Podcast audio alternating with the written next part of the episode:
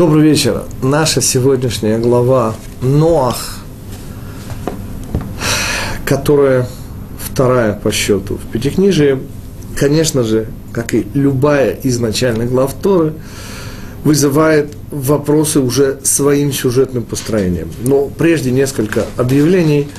Если у вас, уважаемые господа и дамы, возникнут проблемы с задаванием вопросов, то не пугайтесь, есть некое изменение в хостинге, там, где помещены все программы, и та, которая позволяет нам сейчас, по крайней мере, одностороннюю связь.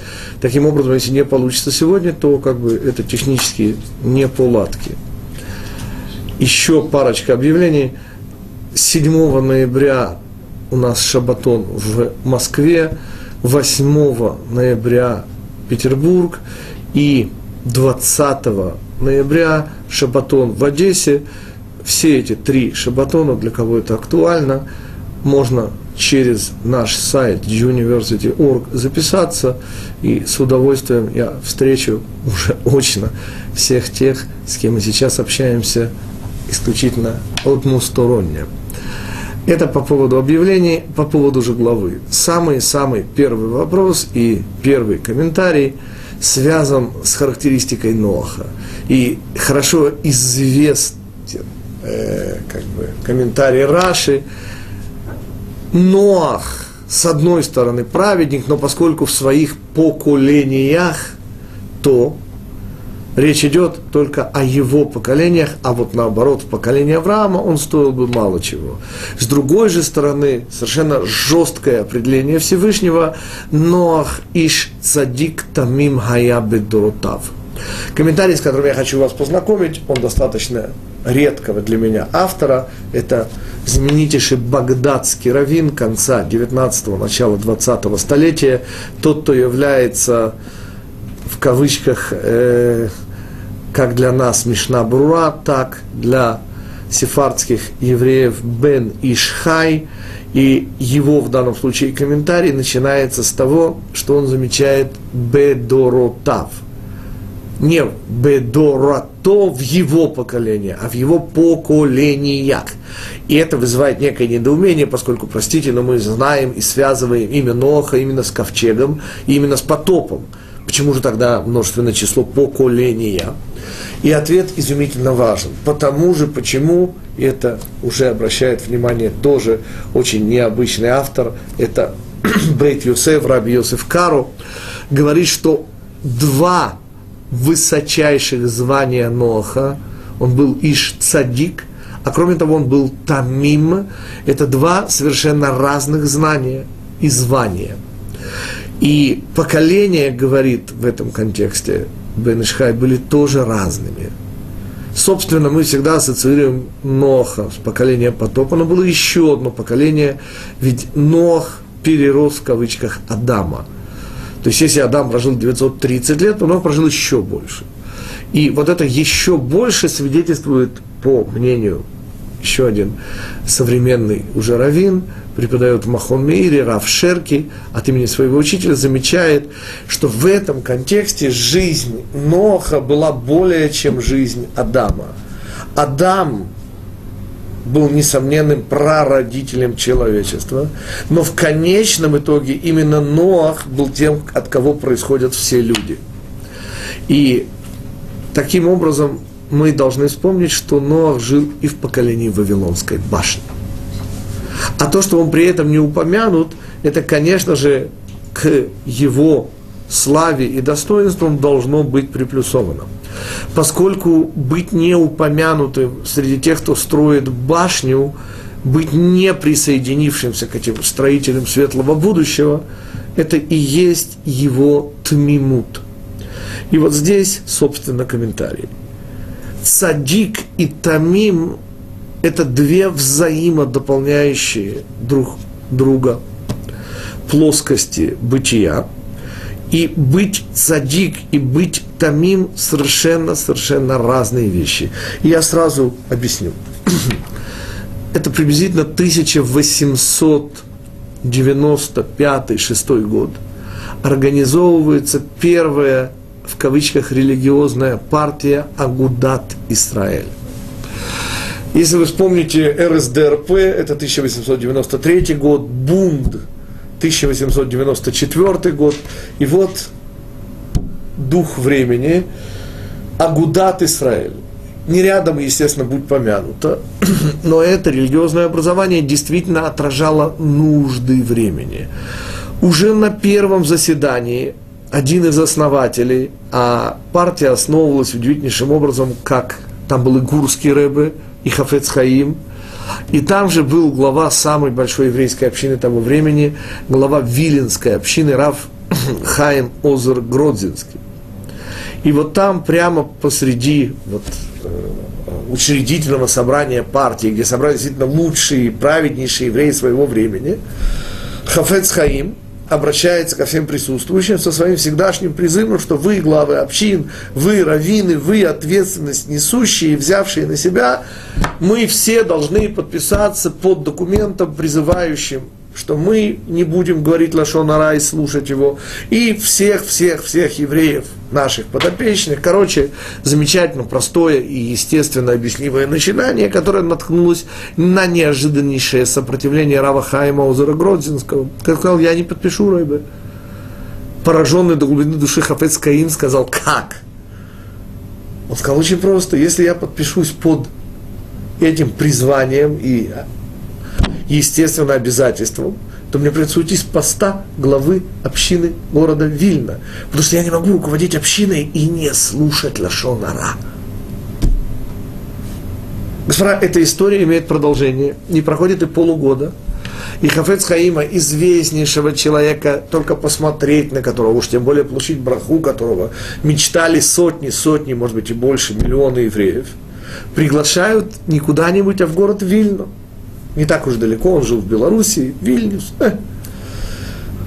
И он действительно приезжает, собираются тысячи и тысячи людей, и он читает достаточно короткий урок о Теорат Мишпаха, о чистоте семейной жизни. Дальше на трибуну влазит бундовец, который партия которого и стояла, мало кому тогда известная, а уж имя Хафец Хаим они использовали по полной катушке, развесив афиши, и влезая вслед за Хафец Хаимов, которого уважительно проводили к выходу, начинает громогласно провозглашать социализм, социализм. Узнав о том, чем закончился этот вечер с Хафец Хаимом, Хафец Хаим сказал, что да, говорит, теперь, если я не посоветую с Равом Хаймом Озером, я никаких решений и соглашений заключать не буду. О чем эта история, господа? О том, что несомненнейший праведник Хафец Хаим обладал качеством, которое не позволяло ему быть главой общины. Он был тамим, он был просто душен, наивен в самом лучшем смысле этого слова. Почему я говорю о лучшем смысле этого слова? Дело в том, что слово «там» на иврите означает не просто наивный и простодушный, «там» означает цельный и совершенный. В каком смысле, простите, совершенный и цельный? Это очень просто. Грязь к такому человеку не прилипает. Он грязных намеков не понимает, он грязи в упор не замечает, он абсолютно целен. Э, аналог очень прост. Помните, от чего инертные газы были инертными. Школьный курс химии. Да очень просто. У них все электронные оболочки внешние были заполнены, и они ни с кем не могли вступать в реакцию. Вот эта связь между полнотой, совершенством и простодушием. Понимаете, он вообще не может на этом уровне контактировать с плохим, а следовательно, он никак не годится на роль цадика – руководителя и лидера. Потому что, господа, лидер, не путайте с простодушным, совершенно необходимо должен слышать лашонара, должен слышать и так далее, и так далее, и так далее. Он еще не сможет руководить общиной. Как слушать эти вещи и не эмоционально им, не эмоционально с ними э, не связываться, это задача цадика. О чем мы? О том, что этот комментарий, который сам по себе уже красив, позволяет сделать еще один шаг вглубь и увидеть, что в этом мире есть две плоскости, в которых должен существовать каждый еврей, вообще каждый достойно называться человеком. Эти плоскости, праведность и цельность, наивность – это плоскости, которые можно условно обозначить отношения с человеком и отношения со Всевышним. В отношениях с человеком мы обязаны быть праведниками. Что значит быть праведниками? Ответ удивительный и необычный. Быть холоднокровными, быть расчетливыми, быть разумными. И уже, уже вижу недоумение и даже возмущение, в особенности на женских лицах. Это как это? Людей, оказывается, нужно не любить, а нужна холодная расчетливость. Вот это именно так. Причем одно совершенно другому не противостоит и не противоречит. Сразу даю пример. Господа, человек состоит из чувств и из рассудка. И эти две плоскости, естественно, должны сотрудничать. Тот, кто не дружит с головой, понятно, но и роботы, которые ну, никак не эмпатируют, тоже малоприятны. Тогда о чем мы говорим? Представим себе любовь родителей к детям. А раз мы любим детей, то что? То давайте давать им все, что они просят. Понятно, что большего зла, большего вреда нанести детям никакие родители не смогут. К чему я подвожу? К тому, что дети и родители – это классический случай разумности подхода. Любой родитель должен знать с почти нулевого возраста ребенка, а желательно еще и до того, что его отношения к детям должны, во-первых, проходить контроль головы и лишь в соответствии с головой давать ход своим чувствам. Потому что с точки зрения чувства, понимаете, плачущему ребенку надо тут же совать бутылку. Причем, если вы вспомните, что делали, к сожалению, вашей мамы и папы, они давали вам бутылочки со сладкой водой, господа. Боже мой, почему Боже мой? Потому что дырки в этих молочных зубах двух, трех, четырехлетних детей – это вещь страшная. Не потому, что дети хнычут, у них болят зубы, их нужно удалять. Все еще хуже, господа. Эти процедуры маленьким детям в западных странах, не путать с Советским Союзом, я помню, мне в садике подготовительной, без всяких наркозов, выдернули четыре молочных зуба, что было очень мало приятно, господа. До сих пор помню, было 6 лет, нет, 5 лет. Я все прекрасно помню. Было очень неприятное ощущение. Что я хочу сказать? Это молочные зубы, но все равно ощущение очень неприятное, и крови было достаточно много. А в наших цивилизованных странах это же делается, извините, под общим наркозом. Потому что уговорить трехлетнего ребенка на укольчик невозможно. И я сразу должен сказать, что не все дети после этих общих наркозов просыпаются. И таким образом, хотя я выбрал и крайний пример, но он, конечно же, очень сильно показывает то, о чем мы говорим. Понимаете, очень больно может сделать только очень близкий человек. И вот эта боль, которую доставляет близкий человек, связана с неразумностью этого человека. Поймите же, чем мы ближе в своих эмоциональных отношениях к другому человеку, тем более осторожными нам следует быть. А осторожность – это функция головы, господа. И снова, если голова не контролирует чувства, то это значит, что мы будем совершать страшнейшие, иногда смертельные ошибки в отношениях с другими людьми. И чем ближе будут эти люди, тем более страшными будут наши ошибки, если голова окажется во власти чувств. И пример детей, которых закармливают конфетами, это крайне, но очень показательный пример. Так простите, где же давать волю чувствам? И где же их, наконец, не ограничивать? Ответ, конечно же, в отношениях со Всевышним. Потому что сама по себе попытка быть расчетливым в отношениях со Всевышним отсылает нас первой главе, и Каину, который, если вы помните, совершил первое на земле приближение, корбан. Помните, чего он принес? И оттуда идет замечательная украинская поговорка, я надеюсь, что даже не владеющие украинским ее поймут.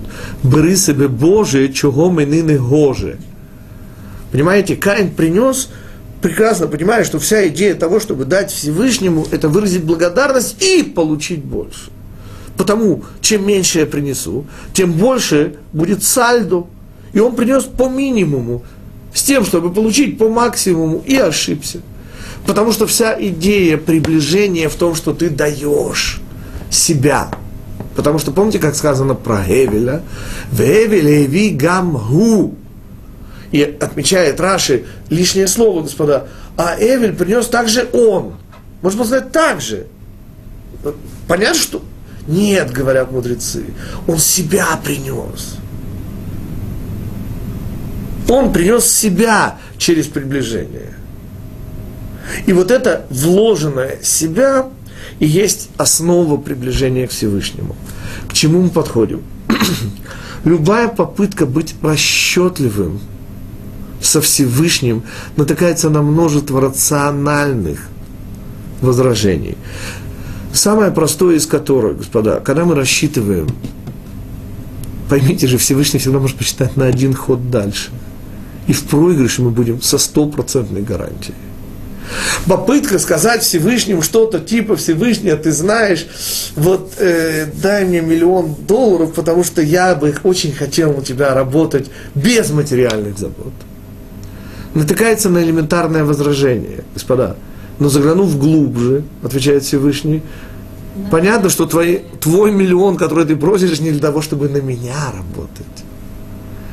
Ты хочешь обеспечить себе удовлетворение своих точнее, вложенных в твое тело желаний.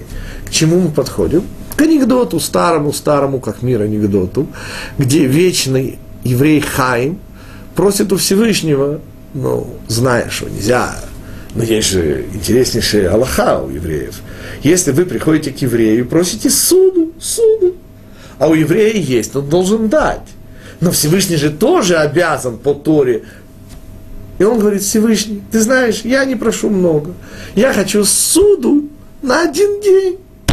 Миллион долларов на один день. Подразумевая, что один день у Всевышнего. Ну, говорят, Хаим получил. Хаим, он говорит, нет. А что тебе ответил Всевышний? Он сказал, приходи завтра, через тысячу лет. Если ты такой умный. Понимаете, на всякого мудреца довольно простоты Всевышнего. И этот, наконец-то, дает понимание удивительных слов – Эти слова произносит величайший из пророков Шмуэль первому еврейскому, первому царю над Израилем Шаулу. Аль-тие цадик арбе. Не будь праведником слишком. Я всегда это удивляло. Как ты можешь быть праведник слишком? Ответ. Господа, праведность – это расчетливость. Праведники – это евреи, которые все рассчитывают и свое эго держат вот так. У них сначала голова, а потом, когда голова говорит, сколько эмоций туда или сюда, есть изумительный комментарий раба Нафтали из Ропшиц, которого знаменитый э, провидец из Люблина называл самым Моахахи Хариф самым остроумным человеком на Земле. Ну, известно про него множество историй, но я только хочу вам маленький комментарий. Это его комментарий на удивительные размеры ковчега, который стоял в храме. Полтора на полтора на два с половиной локтя. И, естественно, вопрос, более целых чисел у Всевышнего не нашлось. Полтора на полтора на два с половиной. А что было бы плохо два на два на один? Типичный еврейский вопрос. Теперь слушайте ответ. Это его ответ. Это, говорит, учит нас тому, что святая святых человека, его личность, его «я» должны быть поломанными, гибкими. Понимаете, говорит, садик должен уметь одеваться в величие. Бывает. Рассказывает, что однажды раби Мейер из Перемышля, горчайший бедняк, встретился не с кем-нибудь, а с Равом Исраилем из Ружина, который въезжал в золоченой карете, запряженной шестериком, жил во дворе, вообще. То есть его богатство. И когда они встречаются, ну, это Раби Мейлис Перемышля, спокойно говорит Раб Исраиль из Ружина, здравствуйте, Рэбе, вы знаете, мне пришла в голову одна мысль. Наш общий учитель, Бальшемтов разъезжал на простой телеге, ну что-то вроде моей, запряженной одной дохлой клячей, что-то вроде моей. И знаете, у него, говорит, получалось, и он даже там знаменитого бандита Довбуша, и получалось у него и с бандитами, он их как-то Ответил, да, говорит Рэбе, вы абсолютно правы. Во времена Бальшем то бандиты, говорит, жили в пещерах, в лесах и прятались и воровали тайком. Сегодня, говорит, в нашем поколении бандиты живут во дворцах. И, говорит, мне приходится, чтобы оттуда их вытаскивать, им соответствовать. О чем мы, господа? О том, что действительно в каждом поколении праведник, и вот об этом говорит Рабин Нафталий из Ропшиц, должен быть гибок – он должен уметь одевать себя в гнев, в соучастие. Он никогда не должен выходить из-под власти своего мозга. А иначе он не сможет руководить, а иначе он не сможет никуда никого вести. Потому что если ты не можешь вести себя и не можешь обуздать себя, то кого и с кем и о чем ты тогда уже можешь говорить. И вот эта удивительная дробленность размеров, говорит Рабин Нафтали из Ропшиц, это то, что необходимо цадику, лидеру. Но, господа, тот, кто пытается быть праведным со Всевышним, цадик – это праведник.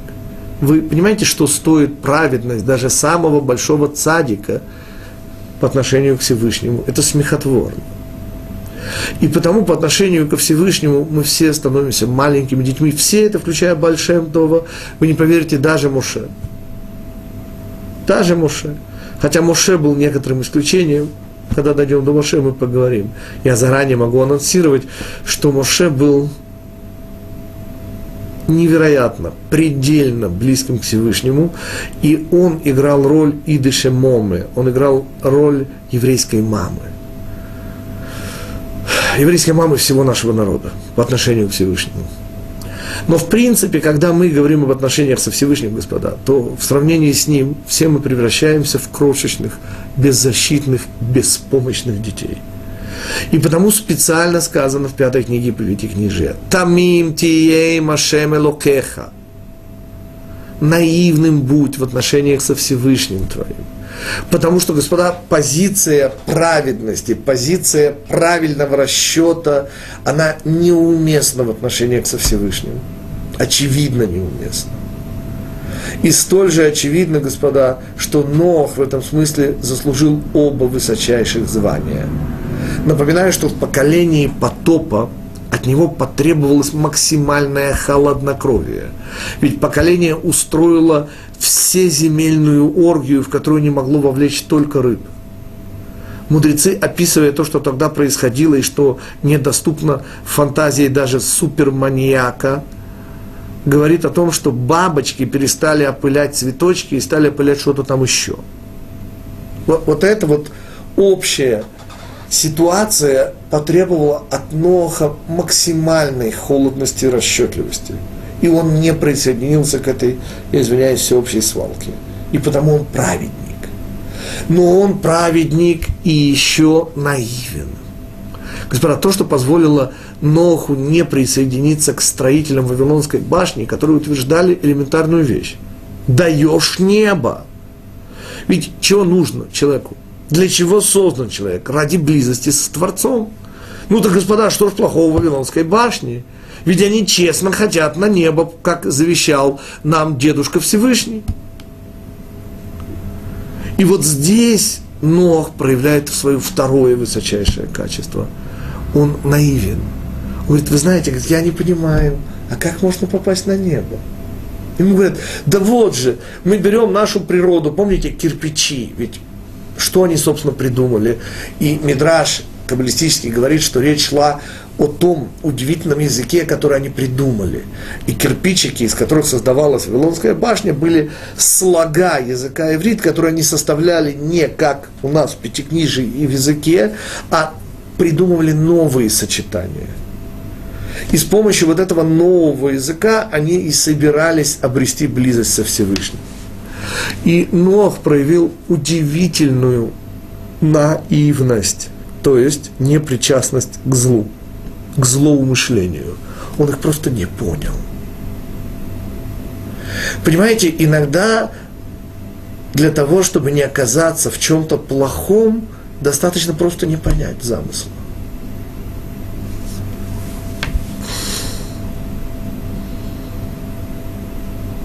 Ведь все, что должен был сказать первый человек змею, змей, ты абсолютно прав, но если честно, я тебя не понимаю. Вот Всевышний мне сказал, понимаю. а все твои доводы не понимаю.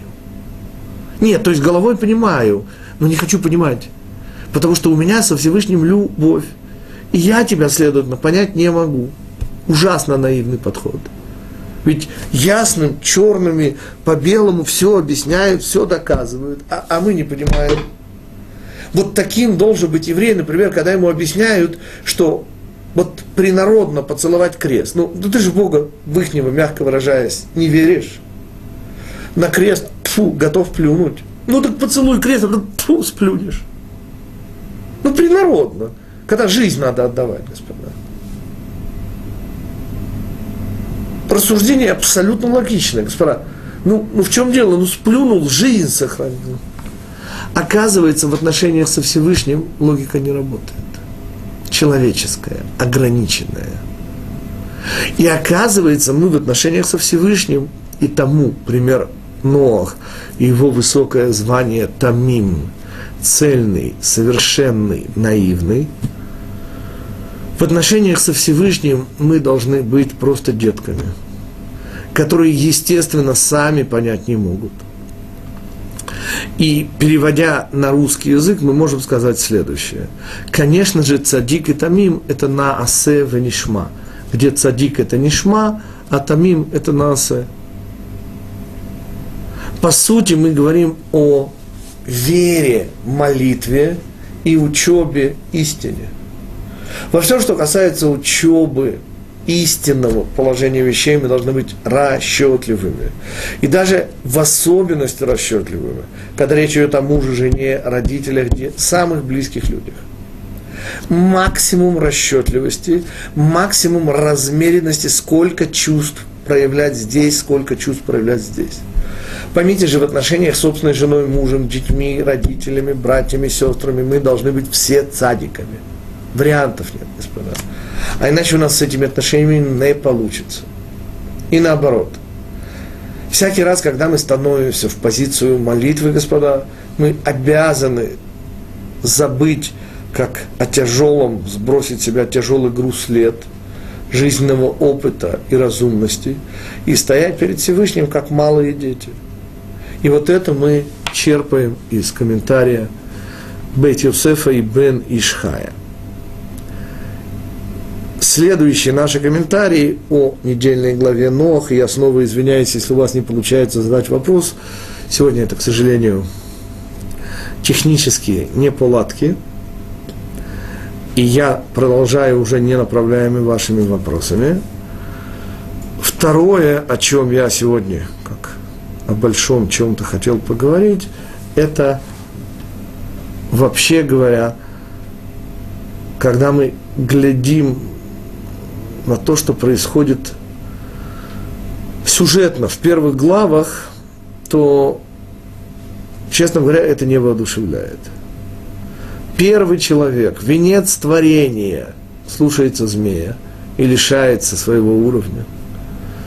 Ему наследующие устраивают потоп, о котором сейчас мы и поговорим. Едва высадившись, в кавычках, на еще не просохшей земле – тут же сооружают Вавилонскую башню. И все это вдобавок к чему? К удивительной цивилизации Содома, Гаморы, Цуара и еще двух неназванных городов. Вот вся эта сюжетная линия Торы заставляет меня вслед за э, Раби Пинхасом из Козниц задать вопрос, а о чем вообще речь идет? Что Всевышний хочет загнать нас в депрессивно-маниакальный психоз? Что он хочет нам показать? Что мы, люди, ничего не стоим, что у нас ничего не получается, и неудача следует за неудачей. Почему Тора не начинается с возвышенного, с Авраама, с Ицхака, с Яакова?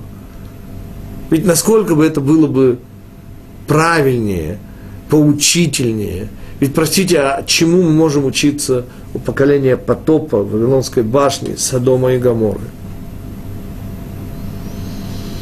И ответ раби из Козниц звучит очень-очень просто, господа. Понимаете, Тора начинает с запретов. Вот традиционно советского «ты туда не ходи, ты сюда ходи». Туда пойдешь, снег башка попадет, совсем мертвый будешь.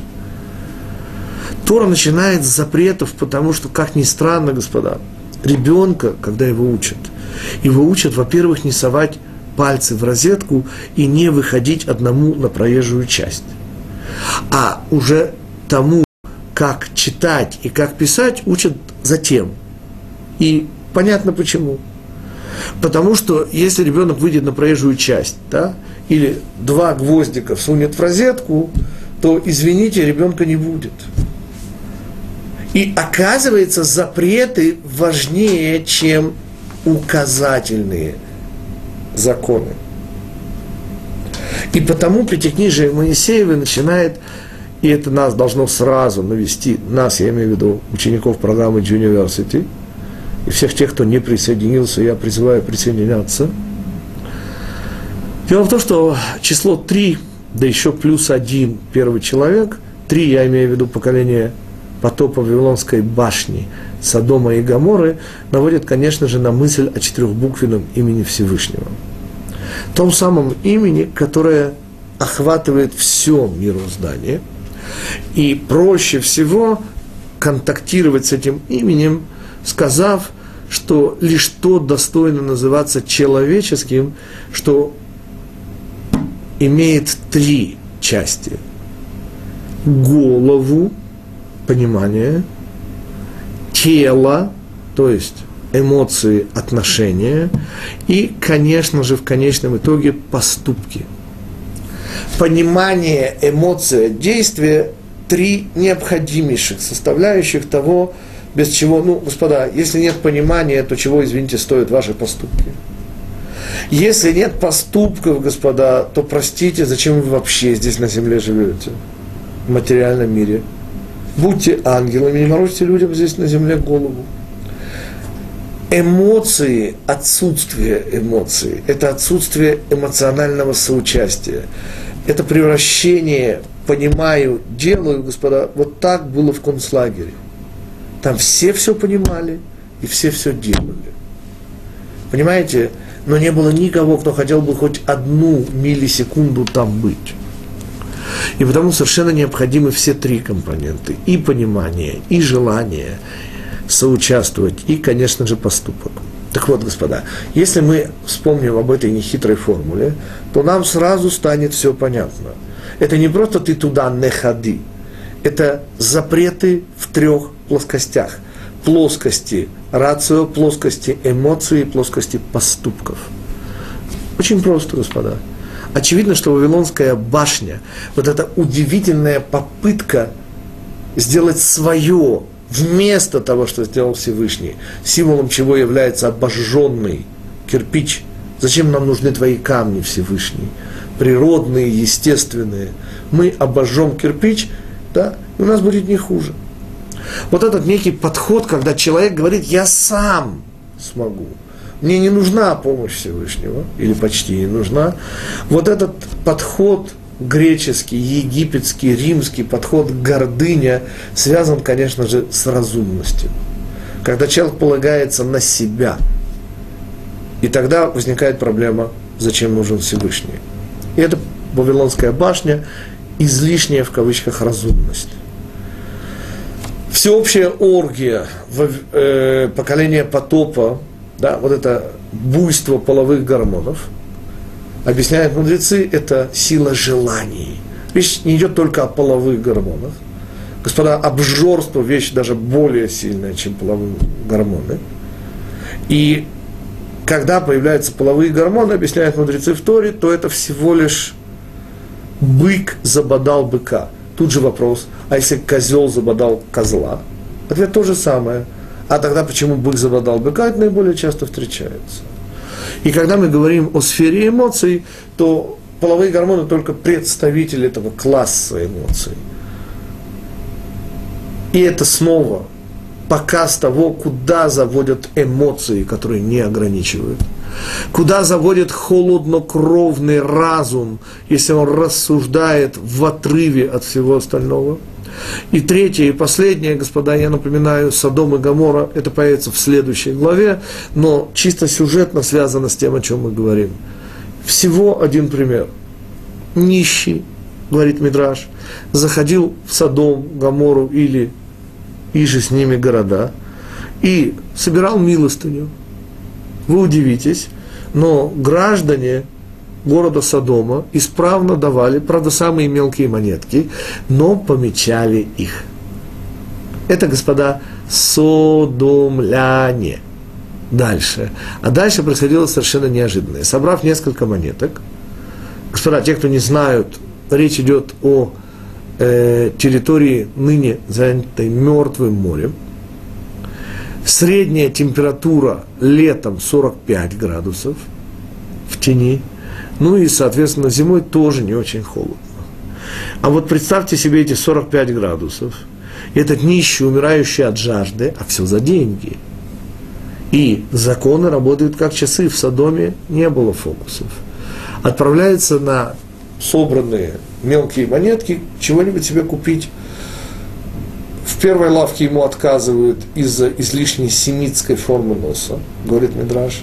Во второй глаза его не нравятся – в третьей форму ушей. До четвертого он уже просто не доползает. И так и умирает, после чего холоднокровные граждане Содома подходят, и каждый избирает свою монетку. Именно для этого помеченную. О чем эта история? Понимаете, садомляне утверждали удивительно простую вещь, что есть только поступки. Вы слышите? Все эти философии, эмоции значения не имеют. Важен факт. Важно то, что есть. Можно пощупать и надкусить. А все эти порывы душевно-духовные, а тем более абстрактные рассуждения никакого значения не имеют. Господа, я вспоминаю очень-очень... Что здесь имеется в виду? Сейчас я поясню. Я вспоминаю очень и очень важный анекдот – дело происходит с бывшими одесситами уже в очень преклонном возрасте, как и полагается, вовремя все сообразившим, веселым и находчивым. Они в Америке уже 70-х, и сидят в Брайтоне, кто был, видел эту удивительную набережную, сделанную, ну, на самом деле, это берег Атлантического океана, из досок, километры, километры досок. И очень приятно по ним гулять и дышать океанским воздухом русские евреи не дураки, не просто так поселились в Брайтон-Биче, оттуда до того бывших и тоже не дурных негров. Так вот, господа, два бывших одессита в панамках дышат воздухом Атлантического океана прямо напротив них, буквально в 20-30 метрах, тонет человек и кричит «Help me! Help me!» Он тонет. И тогда индифферентно досели сидевшие бывшие одесситы, поворачиваются один к другому и говорит, ну, говорит, и что ему помог его английский? Господа, о чем этот анекдот? Понимаете, есть такое отношение к действительности, к реальности, которое называется садомским. Вот это садомское отношение к реальности, господа. Понимаете? Холоднокровное, прокрустово ложе, господа, объясняют мы, это садомское ложе. Понимаете, вы хотите гостеприимства, вы хотите кровать. Их есть у меня – они брали кровать. Вы понимаете, что шансы на то, что кровать ровно совпадет с ростом человека, ноль. Всегда или чуть длиннее, или чуть короче. И тогда они либо укорачивали, и это как раз получалось край, то есть на голову. Что делать? Ну, не подходило к кровати. Или вытягивали, господа, это уже не принципиально. Понимаете, или они растягивали человека. Инквизиторы использовали много чего, что было придумано до них. Я что хочу сказать, господа, в чем идея этого прокрустого, точнее, садомского ложа? Понимаете, господа, важен только поступок, только реальность. Причем здесь эмоции и разум. Они считали, что поступки бывают интерпретируемыми. Их можно считать хорошими, их можно считать плохими, но на самом деле ни хорошее, ни плохое не существует. Понимаете, Бога нет, эмоций нет, а мы живем в материальном мире, где важен только, что ты сделал. И кто сделал, тот и прав. Напоминаю еще один пример. Когда вошедшему в город Гумора, молодому или не молодому человеку, ударяли по его вот этому выдающемуся отростку бандиты. И он кричал караул, то его тут же вместе с бандитами приводили в суд, где каждый рассказывал свою версию. То есть пострадавший говорил, что бандитское нападение, а молодые люди утверждали, какое говорит, нападение. Кровопускание, как известно, издавна, есть сильнейшее средство медицинской помощи, которую мы оказали тому, кто почему-то считает себя потерпевшим. И судья, холоднокровно выслушав две стороны, говорил, что вы оба правы. Можно это рассматривать так, а можно это рассматривать так. И вообще это дело интерпретации, так что, господа, помните, есть факты. А интерпретировать их можно как вам угодно. Итак. Но даже самые глупые люди понимают, что когда они бьют по морде другого человека, это не кровопускание, это именно Хорошо. Насилие. Воспитание. Хотите сказать, что их с детства Воспитание, мои дети хорошо? ужасно, те, которые выросли по отношению к тем, кто еще не вырос, хотят всегда проявить и сказать, что вот папа, ты их плохо воспитываешь, да, говорит, я его воспитаю. Если учесть, что разница в весе там 60 килограммов приблизительно, то есть эти, которые поменьше 30 весят, а эти, которые побольше, уже 90. Вот. Ну, причем это 90 это не жира, господа, поверьте мне, что двое наших старших сыновей, чтобы они были здоровы, они, слава Богу, здоровы, и тренируются уже 4 года. Одному из них сказать, что пошел бы на конкурс этого э, до 16 лет, он бы победил. Ну, слава Богу, не пошел. Окей, о чем мы? Это не смешно. Понимаете, когда 90-килограммовый ребенок заносит руку на 30-килограммового. И это не смешно. Хотя он считает, что это воспитание. И он, он их совершенно легко ударяет, вы не поняли. Если он ударил как следует, он просто убил бы. Он их легко, он их воспитывает. Но, господа, мы же знаем, что это не наши методы. Откуда мы это знаем? И вот здесь, понимаете, есть понятие морали, человеческой и так далее. Но все, что хотели сказать господа из Содома, что мораль вещь относительная. Можно так, а можно так. И в этом смысле нет замены, и об этом говорит начало Пятикнижия Моисеева.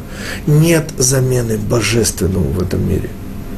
И то, что хочет нам сказать здесь Пятикнижие Моисеева, рассказывая о Содоме,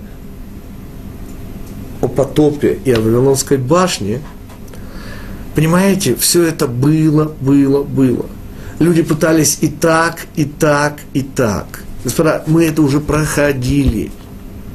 И не надо повторять ошибок. Третье, что было?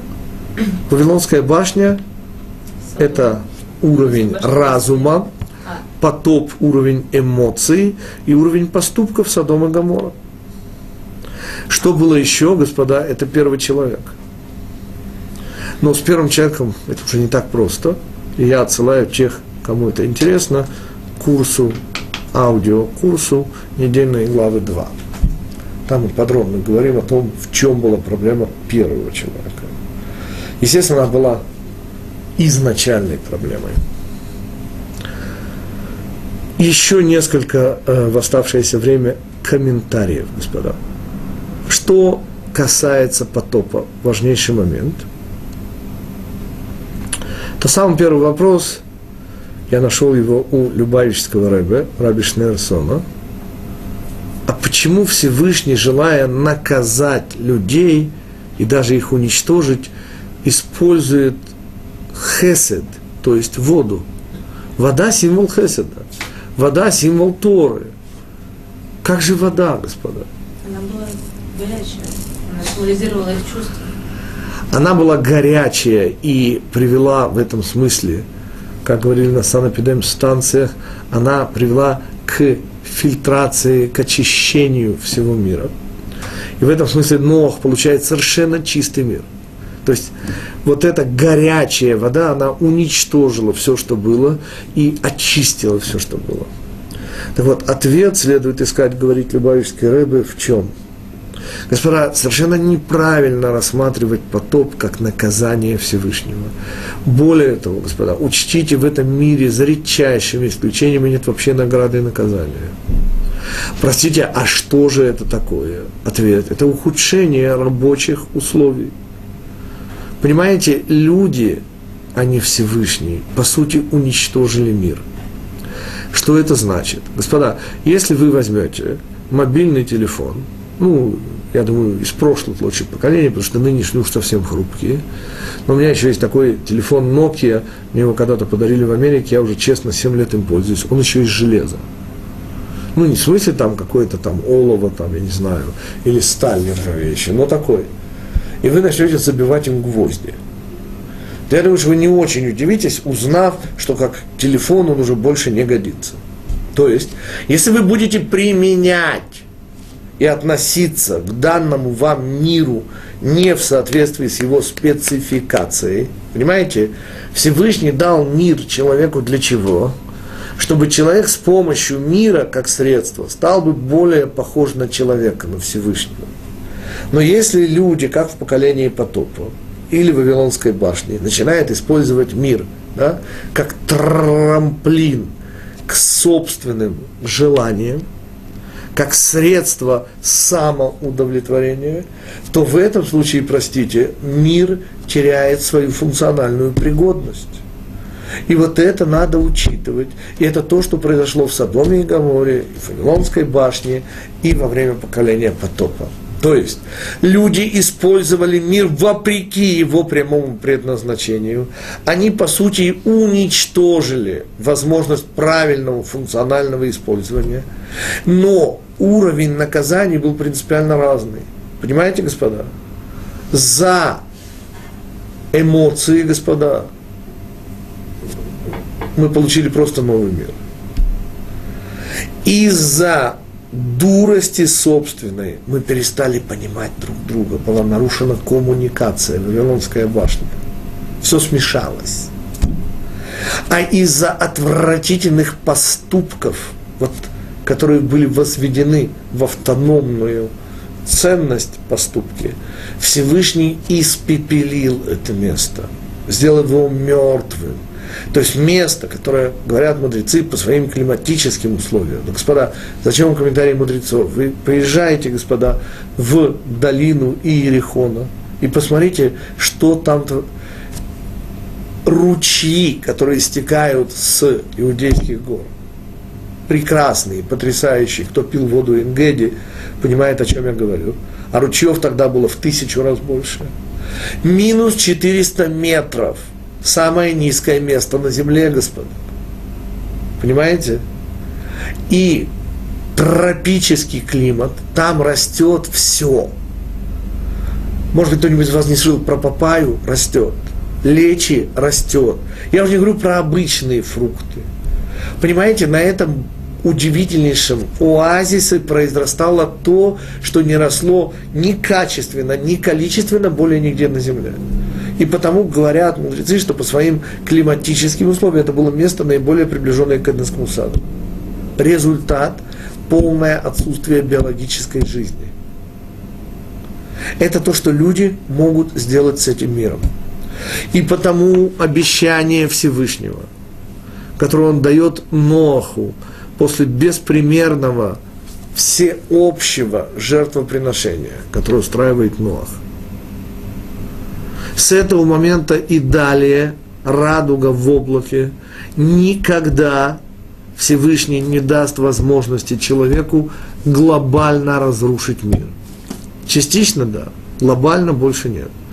То есть Карибский кризис октябрь-ноябрь 62 года – который чуть-чуть не привел к Третьей мировой войне, в которой Соединенные Штаты одержали бы решительную победу, у них просто было больше ядерных боеголовок, и те базировались в очень большом количестве в Турции и покрывали всю европейскую часть СССР. 62 год, когда Хрущев вознамерился и осуществил свою гениальную идею на Кубе, ну, как бы держат американцы ядерные боеголовки с ракетами-носителями в Турции и могут обстрелять там до Урала уничтожить. А мы что? И он перевез я не помню какое количество, несколько десятков ракет на Кубу. Покрывали они, конечно, не всю территорию Америки, но в результате чуть не довел мир до Третьей мировой войны. Там очень интересная история, нет времени, естественно, сейчас ее рассказывать, это не наша тема. Но я мог бы заранее предсказать, я как бы уже жил, но возраст у меня был тогда самый нежный, мне было меньше двух лет, и годик чем-то. Если бы я знал тогда, я мог бы успокоить людей, уже в то время сказав, что Всевышний вот такого уровня Третьей мировой войны просто не допустит. На это свободы выбора у нас уже нет. Глобальное уничтожение мира нам не предстоит. Но, господа, зачем нам глобальное уничтожение? Если вы вспомните катастрофу европейского еврейства, всего одна треть, в кавычках, еврейского народа. Вполне достаточно. Так что Третья мировая война, при том, что она не уничтожит жизнь на земле, но мало никому не покажется. Тем самым потоп и правильное его видение – это то, что могут вытворить люди собственной жизнью и с жизнью на земле вообще. И обещание Всевышнего – это сокращение свободы выбора человечества в целом. Мы приближаемся стремительно, осталось всего 7 минут к концу нашего сегодняшнего урока, и несколько слов я бы хотел добавить к тому, кто появляется у нас среди потомков Тераха. Речь идет о Нахоре, Аране и Авраме, трех сыновьях Тераха. И опять колдовское в кавычках число три. Шем, Ефет и Хам – кстати, русская хам, я надеюсь, всем известно, происходит именно от имени вот этого третьего, в кавычках, проклятого сына, хотя само проклятие относится к его четвертому сыну Кнаану. И всего один комментарий, и да простят меня афроамериканцы. Дело в том, что вот это проклятие, рабом рабов будешь ты у братьев своих, данное Кнаан, по сути, Хаму – объясняют наши мудрецы, что потомками, взявшими на себя это проклятие, стали африканцы. А дальше исторический факт, интереснейший и очень поучительный. Господа, вы знаете, что рабство – это вещь не просто отвратительная, она противоестественная. Покойный Равария Каплан – магистр физики, говорил, что принцип неопределенности Гейзенберга – свобода электрона. Это, говорит, свобода на уровне электрона. Понимаете, вся идея этого мира – это идея выбора, свободы. И потому нет более неестественного состояния. И не может быть человек рабом у людей. Это бессмыслица, это отрицание Всевышнего – Человек божественен и достоин прямого соотношения со Всевышним. Следующий шаг. Мы знаем из истории, я сейчас говорю исторические факты, я отвечаю за то, что я сейчас говорю, господа. Неизвестен истории ни один народ, ни при каких условиях, который согласился бы на рабство. А уж тем более да, размножался бы в рабстве и создал бы рабскую культуру аборигены Тасмании, почти вымершие, они вымерли полностью, почти вымершие аборигены Австралии, практически полностью уничтоженные обитатели Северной и Южной Америки, господа. Они погибали, но на рабство не соглашались, и всем и хорошо известно, что работорговля произошла по какой причине – что мало людей было в Южной и Северной Америке, людей было достаточно, но они умирали, но рабами не становились. И потому на плантациях использовали тех, кто получил проклятие. Рабами рабов будешь ты у братьев своих. А евреи в Египте, они что же были рабами? Евреи в Египте были угнетаемой массой, и раб из рабства выйти не может. Из рабства может выйти только свободный человек – и исход евреев из Египта доказал, что мы были свободными внутри. Мы были в концлагере, но мы были свободными. Зачем Поймите же, негры создали негритянскую культуру. Все эти блюзы и соусы, и музыка души, солы, да. Все это, господа, продукты не просто арабской культуры. Никто и никогда не соглашался размножаться в рабстве. Негры это делали, они приняли рабство. Вне всякой связи с их, они не уступают ни интеллектуально, доказано, господа, они не уступают ни в каком смысле никаким другим людям. То есть я весьма далек от расизма. Но удивительнейшая вещь, ни в чем не уступая всем людям, ни в физическом своем развитии. Все чемпионы мира, господа. Смотрите, бег, атлетика, баскетбол и другие игры. И тем не менее, это единственная именно раса, именно народ, который принял на себя иго, рабство и жил в рабстве. Не умирал, а именно жил и творил. Я это особенно подчеркиваю. Представить себе рабскую культуру невозможно, она противоестественна.